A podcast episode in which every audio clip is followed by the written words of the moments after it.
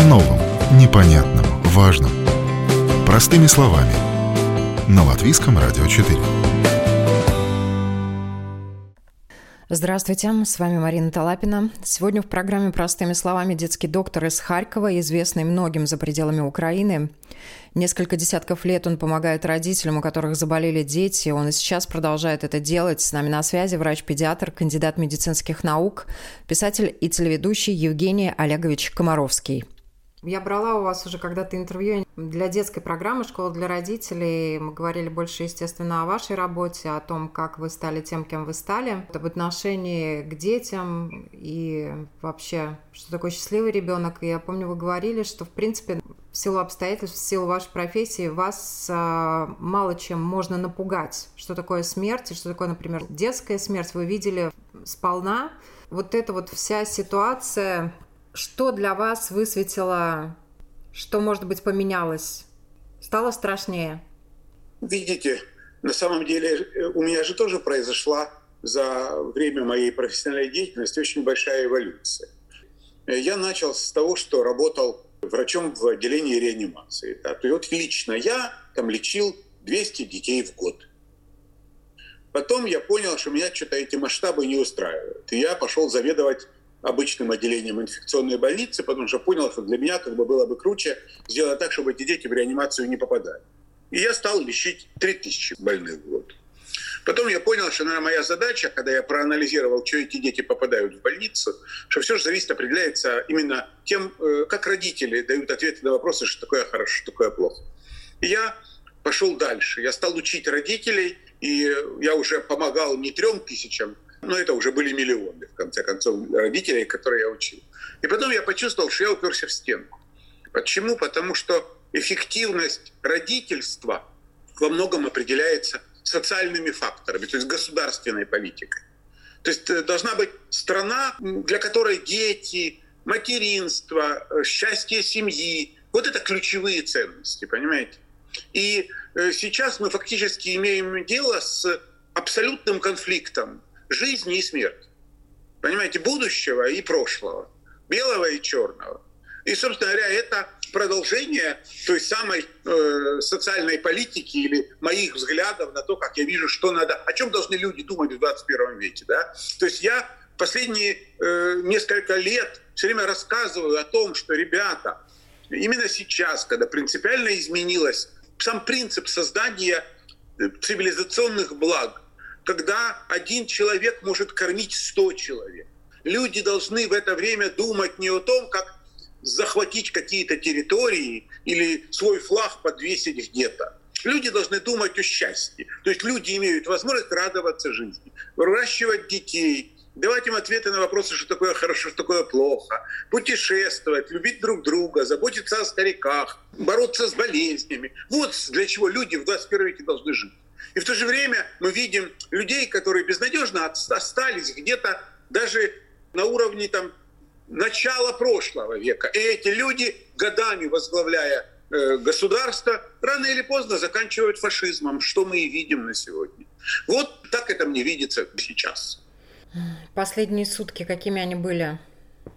Как-то сейчас нет такой динамики, как было в первые дни, когда были какие-то там, знаете, надежды. Мы, во-первых, привыкли к смертям, привыкли к разрушениям.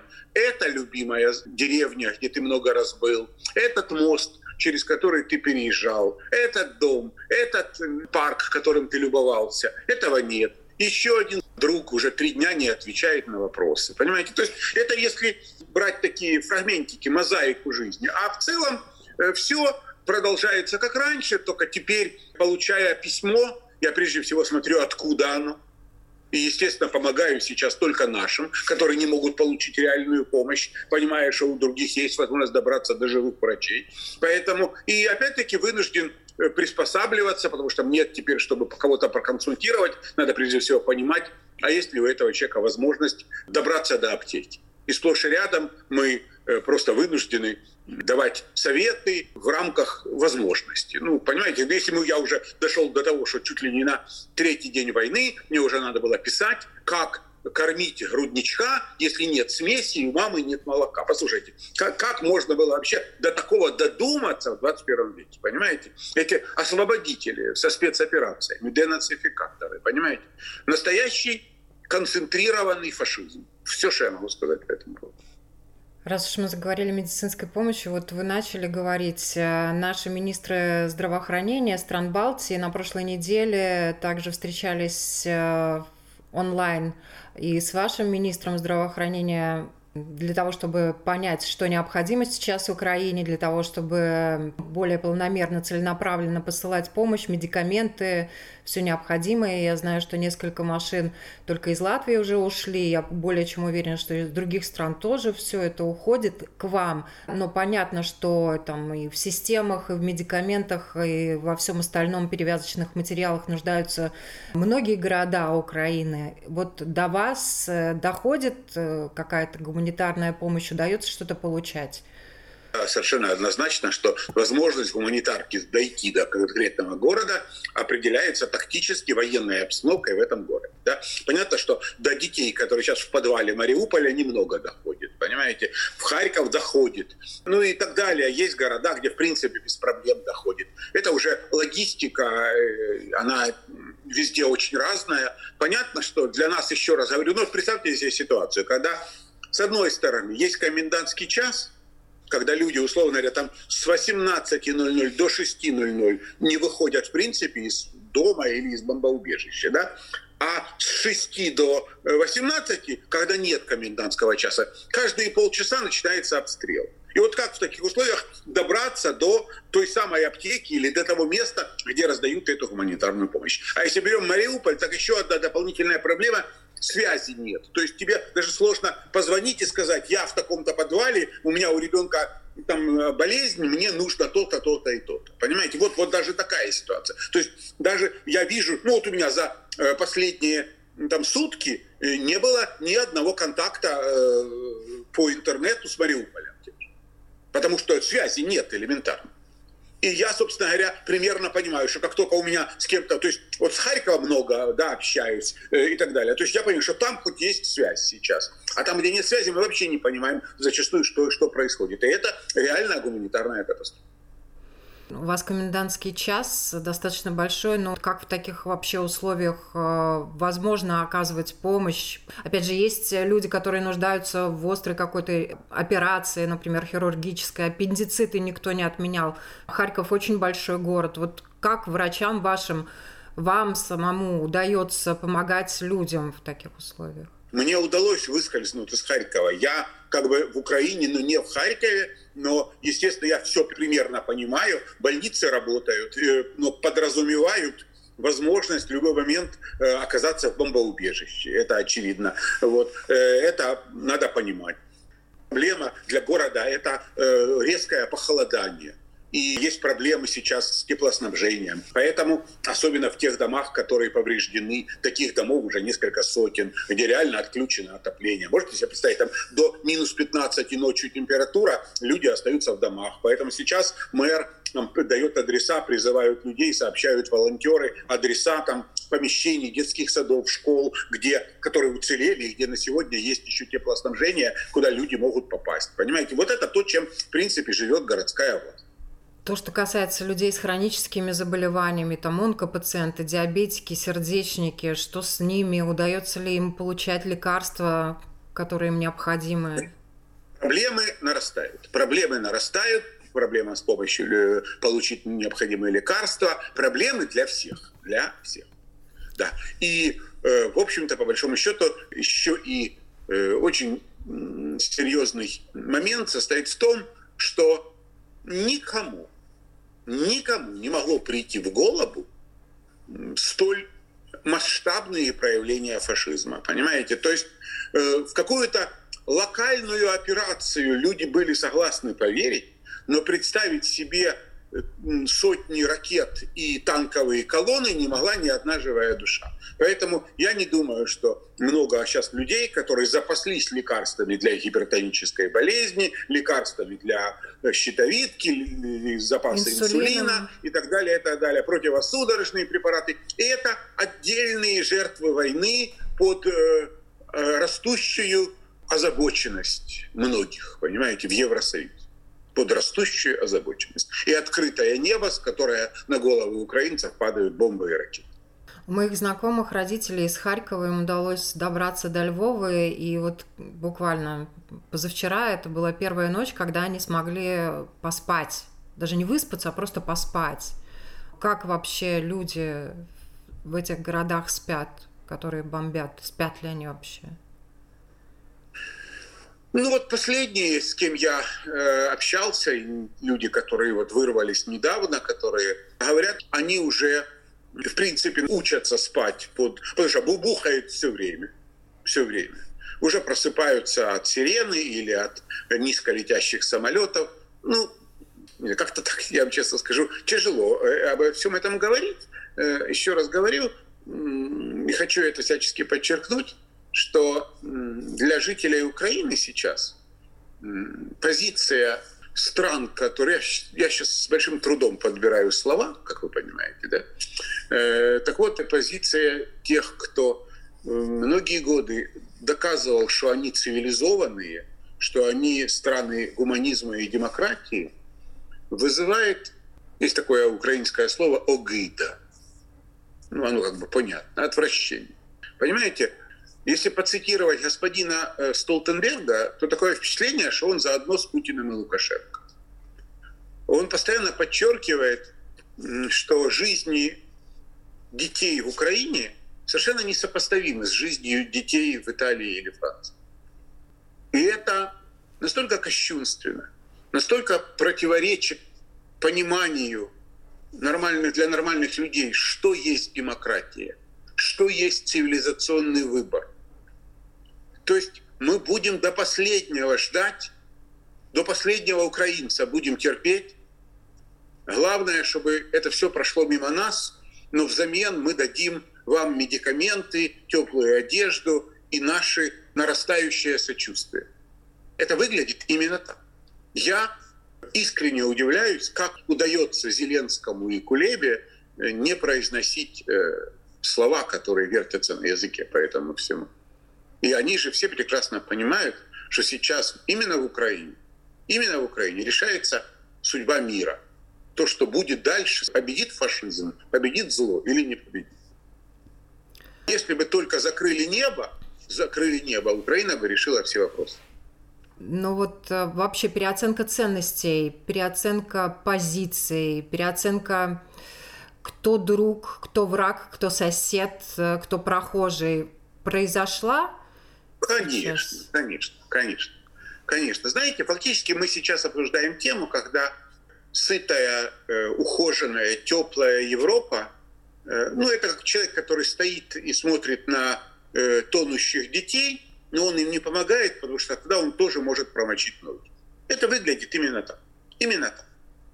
Мне очень трудно, э, правда, мои представления, еще раз говорю о том, нас как-то так учили в школе, понимаете, что надо помогать слабым, надо защищать тех, кто в беде. Знаете, даже такая славянская пословица «сам погибай, товарища выручай». Да? На, понимаю, что она противоречит концепции неотложной помощи, в которой было написано, что ну, это принцип неотложной помощи, который я учу, что спасатель в первую очередь должен убедиться в собственной безопасности. Ну вот мы видим неотложная помощь, спасатель уверен в собственной безопасности, зная, э, что потенциально спасаемый может реально тонет, понимаете, он, тем не менее, сухой собственных ног рассматривает как приоритетный смысл существования. Ну, так это выглядит. Это ужасно. Ужасно. И я не понимаю, знаете, правительство не может принять такое решение. Мы же это видим все время на очень понятном примере. Вот мы прошли через это во время коронавируса. Вот можно все закрыть, все закрыть и сказать, я сделал все, что мог. Можно ничего не закрывать, но тогда каждый умерший тебя будут обвинять, что ты вот не сделал это. Да? То есть, условно говоря, каждый раз решение, решение, оно политически принимать очень сложно. Но нужен голос снизу. Ну, как бы, чтобы люди требовали от своих правительств просто элементарно защитить слабого. Этого нет, потому что очень важно, очень важно продолжить покупать у них газ, чтобы все были в тепле. Это очень волнует, что даже сейчас, когда дети Украины умирают под бомбежками, самое главное, чтобы Европа не замерзла. Но этот вопрос как раз э, решается на энергетическом форуме, и мне кажется, что сейчас Европа как раз нацелена на то, чтобы отказаться от закупки энергоресурсов в России. Такой важный момент, э, который решается, бесспорно, смогут ли они отказаться или нет. Россия подчеркивает, что она готова снабжать, но в то же время Европа очень активно обсуждает эту позицию для того, чтобы не зависеть и для того, чтобы более жестко всевозможные санкции еще назначать. Но санкции, они имеют такой э, эффект э, действия не сразу, а через время, да. И, к сожалению, ну, народ э, России не сразу окончательно поймет, в какой он яме оказался. Тут Вообще, если перейти просто на такой вот человеческий уровень, чтобы было понятно всем, кто нас слышит, как много ваших знакомых лишились домов, как много ваших близких вообще, может быть, уже потеряли своих родных? Ну, по мне, так у меня сейчас нет ни одного семьи из моих близких, кого бы это не коснулось. Ни одного. Никого. Коснулось всех. Это меня коснулось. Моей семьи коснулось. У нас в семье сейчас пропавшие без вести, о которых мы там уже не знаю, пять дней не имеем ни одного сигнала. Понимаете, мы не знаем, насколько это нас коснулось. У меня э, ближайшие родственники находятся в подвале в Мариуполе. У них там, насколько я знаю, сейчас на три дня осталось еды и воды, если экономить. Что будет дальше, мы не знаем. Понимаете, какая ситуация? Это обеспокоенность, это переговоры, эти возможные решения. Зная, как в Европе принимаются решения, это растягивается на, в лучшем случае, месяцы, в лучшем случае. А дети же умирают сейчас. А тут для многих семей сейчас мы считаем, ну, в лучшем случае дни, иногда часы. А все эти решения, они на неделю, понимаете? И когда сейчас я это слышу чуть ли не с первого дня войны, что кто-то будет там усиливать санкции, я все равно не понимаю, какие санкции могут быть еще усилены. Санкции должны быть уже максимальные. Они должны были быть максимальными до 24 числа. Но все надеялись, что их пронесет и так далее. Даже сейчас, еще раз говорю, убивают в центре Европы людей, а мы думаем, как бы нам еще что усилить. И демонстрируем растущую озабоченность. Вообще, вот какой сейчас Россия предстала перед украинцами? Фашизм. Она предстала в том образе, в котором наши бабушки, дедушки, эти фильмы, историография и так далее нам демонстрировали немецкий фашизм, который в 4 утра 22 июня без объявления войны напал на Советский Союз. Вот примерно на мирно спящие города. Аналогично, только в Харьково это пришло в 5 утра 24-го. Не дай бог никому понять, что это такое проснуться от канонады. Вот и все, в мирном городе, который лег спокойно спать, понимаете? И все. Да, поэтому э, Россия предстала, ну, ну, ну, предстала, ну, господи, это же все стало ну, несколько, за несколько часов очевидным, да, это все подкрепляется каждый божий день, когда Лавров говорит, мы ни на кого не нападали. Послушайте, он вчера говорит это, мы ни на кого не нападали. Что еще надо миру? То есть страна, которая травит людей новичком, инициирует совещание Совета Безопасности по биологическому оружию в Украине. Слышите, это, ну какой это цинизм гнусный, да? И, и что дальше? Белое, черное, черное, белое, все наоборот. И так далее. Просто я хочу, чтобы вы понимали, и люди в вашей стране сейчас понимали. Это мы сейчас в Украине защищаем вас тоже. Точно так же. Если мы в этой войне проиграем, вы будете следующие. Это однозначно. Это конец мировому порядку, правилам, демократии, цивилизационному выбору. Это просто элементарные базовые ответы на вопросы, что такое хорошо, что такое плохо. Мы увидели на примере России о том, что правильная, правильная, с точки зрения правительства, правильная информполитика способна превратить в зомби любое население, любой страны, понимаете? Завтра эта информполитика придет к вам. Или э, в лучшем случае, а в худшем вас придут тоже денацифицировать. Вы же понимаете сами. Это везде такое. Ну, вот так это выглядит, как я вижу здесь. Ну, понятно, что на самом деле все прекрасно понимают. На самом деле в Украине сейчас пришло понимание следующего. И это, с моей точки зрения, очень важно понять, наверное, все. Все уже поняли цену российской армии. Миф о ее непобедимости, о вторая армия мира. Все это накрылось давным-давно медным тазом. Завоевать 40-миллионную страну по площади больше Франции, имеющая регулярную армию и подготовленное командование, которая мотивирована защищать свою родину, невозможно. Но, конечно же, это закончится победой. Но вопрос вот в чем. Какую цену заплатит Украина за эту победу? То есть какую цену сейчас жители Украины заплатят за то, чтобы защитить Европу от фашизма? Вот о чем сейчас идет речь. И поэтому именно сейчас открытое небо убивает же прежде всего не военных людей. Открытое небо убивает мирных женщин, мирных детей, стариков, инвалидов, больных, которые не могут покинуть театр боевых действий. Вот о чем идет речь. Украинская армия способна справиться с задачами военными, потому что к нам приходят сплошь рядом а, абсолютно немотивированные ребята, которые, переступив, только попав на нашу землю, сразу понимают, как их обмануть что здесь их никто не ждет, что никакие они не освободители, они фашисты, они агрессоры, и все их ненавидят. Они это понимают за один день присутствия на этой территории. У них одна мотивация – уйти отсюда живыми. И это несопоставимая мотивация с тем, как что, о чем думают наши ребята которые стоят в очередях в военкоматы, и наша территориальная оборона уже говорит о том, что не, ребят, хватит нам, уже нам достаточно людей. Подождите, ваша очередь еще придет. Вот о чем идет сейчас речь. Поэтому вот эти все воззвания, никто в победе-то не сомневается. Вопрос в людях. Это сейчас самое главное для нас. Ну, уже количество людей, которые из Украины перешли границу, приближается к трем миллионам беженцев, 3 миллиона беженцев, женщин и детей. Мы хотим, чтобы их стало больше, чтобы они ушли все отсюда, конечно же, чтобы они оставили нас, и тогда у мужиков будут абсолютно развязаны руки.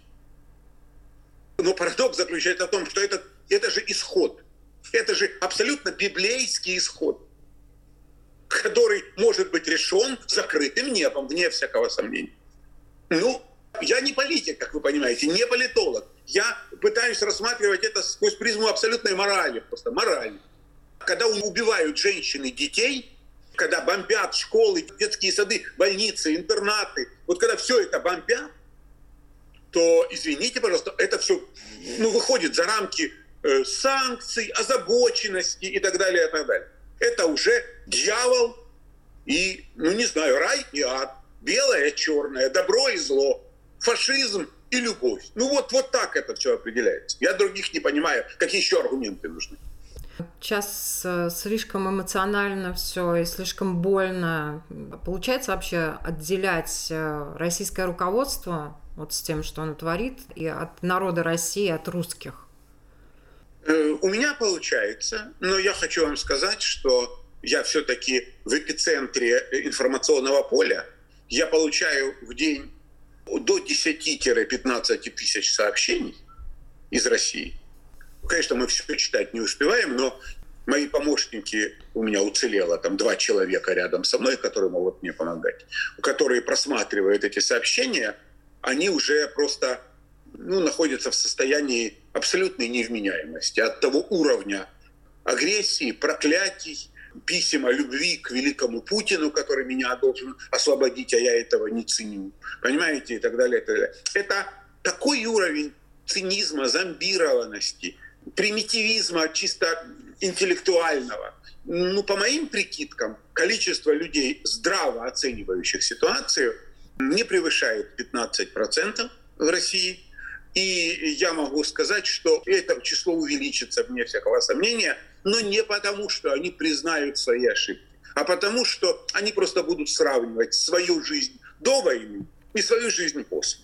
И решение Путина будет признано ошибочным не потому, что он фашист, который развязал агрессивную войну против типа братского народа, а будет признано в России плохим потому, что после этого исчезла колбаса, возможность поехать отдохнуть и так далее, и так далее. жизнь стала хуже. Вот только поэтому он будет осужден. А не потому, что он убивает людей.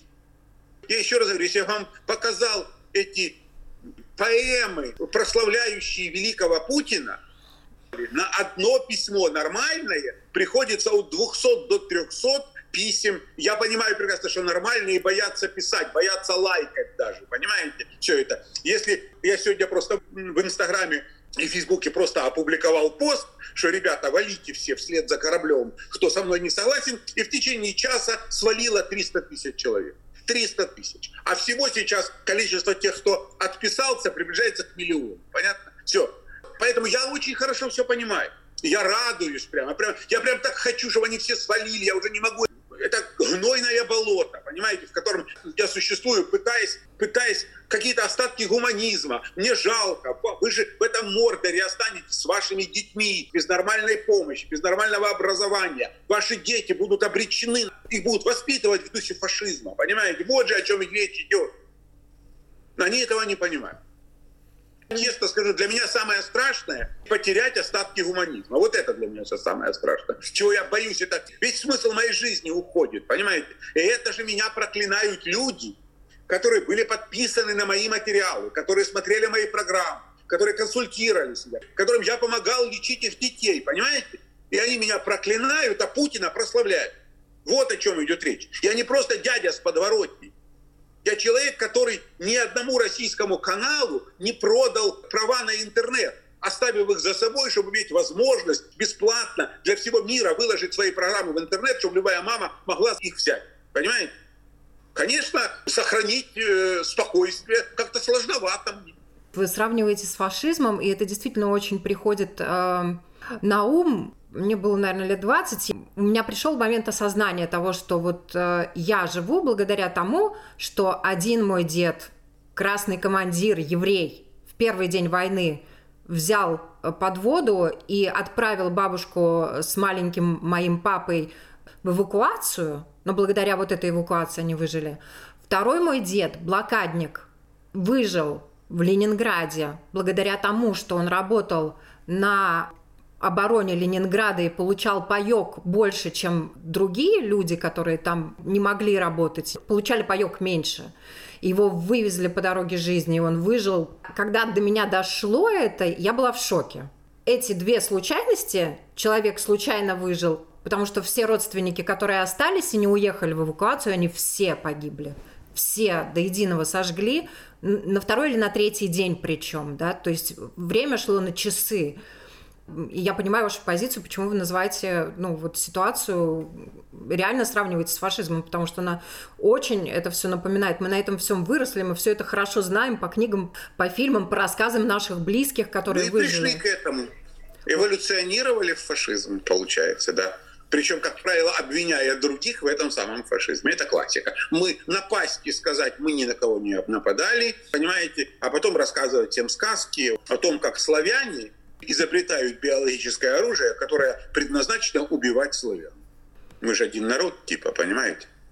Но у вас наверняка тоже свои какие-то истории есть, которые связаны с войной. Ну, ваши родители выжили, правильно? Они же тоже прошли через тот ад. Конечно. Ну, конечно, а что, есть в стране люди, у которых нет таких историй. Ну, конечно же, из, из Харькова, которые уже бомбили, выехали в Сибирь, и в Новокузнецке провели эвакуацию мама с бабушкой. Да. А один дед побывал в плену и после плена, естественно, отправился в лагеря. Второй дед прошел всю войну и получила бабушка на него похоронку два раза. Два раза получала похоронки, а потом вернулся он живой. Понимаете, ближайший дядя, там, брат деда, который пришел с войны и умер через два месяца от туберкулеза и так далее, и так далее. Господи, у деда по линии отца было девять братьев. 9. Он остался один. Вот война, понимаете? Ну, что я могу сказать? Да, и сейчас этот великий фильм «В бой идут одни старики». Мы же сегодня над моей Украиной дрались, помните? Как это страшно. Как можно было одному мерзавцу столько растоптать? Но он растаптывает память и о том, вот мне кажется, ценность победы и подвига русского солдата во Второй мировой войне. Вот сегодняшние действия руководства России, нападение на украинскую землю, они просто обесценивают. Так у того же солдата не было национальности, понимаете? Он не был русским солдатом. Он был солдатом советской Красной Армии. И он был русским, украинцем, евреем, армянином, азербайджанцем, дагестанцем, чеченцем, кем он только не был. И когда вы вместе победили фашизм, а потом Каин, Авель, но это же абсолютно, я говорю еще это абсолютно библейский расклад. Только, знаете, парадокс-то в том, что все время пытаюсь думать, что надо сделать теперь, чтобы засыпать эту пропасть, которая заполнена кровью? Вот что, сколько поколений украинцев будут посылать россиян вслед за русским кораблем? Сколько?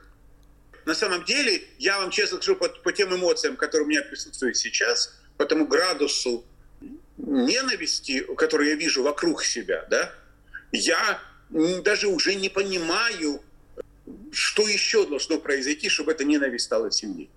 Вот если честно. Еще раз говорю, меня в силу моей профессии это очень сильно пугает. Очень сильно. Я настолько всю жизнь старался быть верен присяге врача. Никогда никого не делить и так далее, и так далее. И я чувствую себя просто не в состоянии. Понимаете? Не в состоянии. И я смотрел, как сегодня наш парень, певец, там Макс Барских, ну, вы наверняка слушали его песни, он сегодня там выступил о том, что он там изымает все свои песни из России там и так далее, и так далее. То есть он запрещает их использовать и так далее, и так далее. А я же не могу, я не могу э, сказать, блокирую всем там. Ну, я не, я не понимаю, как мне это сделать, как отгородиться от этого. Имею ли я на это право, понимаете? Но так хочется забыть, вообще забыть про все это. Знаете, вот это, наверное, самое тяжелое. Немцы до сих пор испытывают чувство вины. Это уже в четырех, в пяти поколениях, да, и там до сих пор школьников в Германии каждый год водят э, в музеи, в те места, где было гестапо, рассказывают о тех ужасах. И они за то, что сотворил в том числе и немецкий народ под руководством Гитлера, они испытывают чувство вины. Но мир, тем не менее, их э, как-то сумел простить, да, наши люди спокойно совершенно сегодня относятся к немцам. То чувство вины, которое русские сейчас испытывают, это... Это отдельный момент, который придется еще много-много лет с этим придется разбираться. И для меня, как бы, это сейчас для меня действительно очень важно понимание того, что в России несколько, ну, по моим прикидкам, около 20 миллионов адекватных, все понимающих людей. Это огромная цифра. Как вырвать их из Мордора – или все-таки уничтожить Мордор? Ну вот, второй путь более перспективен, понимаете? Реформы. Просто я очень часто вижу, что люди, которые ко мне обращаются, есть у нас такая украинская поговорка «треба щось робити» надо что-то делать. Понимаете, надо что-то Ой, делать. Ну, Я вижу, как россияне пишут мне письма, потому что им надо просто поставить галочку на своей совести, что я не имею к этому всему отношения, я, я нормальный, я тогда. Мне помогать не надо, мне помогать не надо. Надо помочь Украине, надо обращаться к политикам, которые в состоянии принимать решения. Причем обращаться быстро, жестко, понимая, что Украина не может ждать, пока они там соберутся. Вот о чем сейчас ну, идет речь. То, что касается понимаете? Латвии, мне кажется, у наших политиков, слава богу, такая очень как раз они, Латвия они пытаются... последняя страна, к которой у меня есть претензии, как вы понимаете. Латвия как раз это из тех стран, которая всегда была настолько тесно связана с нами, настолько демонстрировала, она часто была больше проукраинская, чем куча украинцев, понимаете? Поэтому тут как раз вопросов к Латвии, вообще к Прибалтам вообще никаких нет. Вы как раз примеры потому что вы, как выходцы из того же жуткого Советского Союза, прекрасно понимаете, о чем идет речь. Как вам удалось вырваться и защититься, понимаете? А нам вырваться удалось, а защититься нет. Вот о чем идет речь, понимаете? И сейчас фактически это и работает против нас. То, что мы остались, ну, фактически один на один. И сочувствие, и помощь, и оружие, но главное, это ценность любой страны, это не дома, это люди. Вот люди. И никакие э, вооружение, медикаменты и теплая одежда и нарастающее сочувствие никак не может помочь нам сохранить людей. Вот о чем идет речь. И защитить этих людей – это то, в чем мы нуждаемся сейчас максимально. И я говорю со всеми, с кем только могу, чтобы донести эту концепцию, что никакая помощь не является по-настоящему ну, правильной, если она не способна защитить наших людей, которые сегодня, в эту минуту, в эти часы умирают в бомбоубежищах и под завалами, которых бомбят. Вот о чем идет речь сейчас. Поэтому спасибо, что вы с нами. Как раз э, низкий поклон вашему народу, который как раз очень хорошо все понимает. Надеюсь, что мы победим быстро. Поэтому слава Украине. Вы как человек э, видавший многое, какой бы могла бы быть точка? Дай бог, чтобы она была поставлена быстро. Вот какой она может быть, чтобы Украина вздохнула и начала спать спокойно, и начала отстраиваться и подниматься из этого пепла, из этих руин, которые там уже наворотили?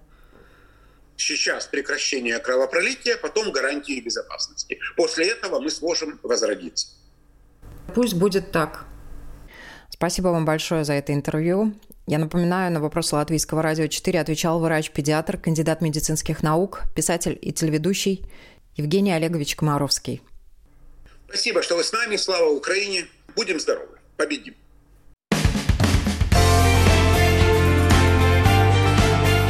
О новом, непонятном, важном. Программа «Простыми словами» на Латвийском радио 4.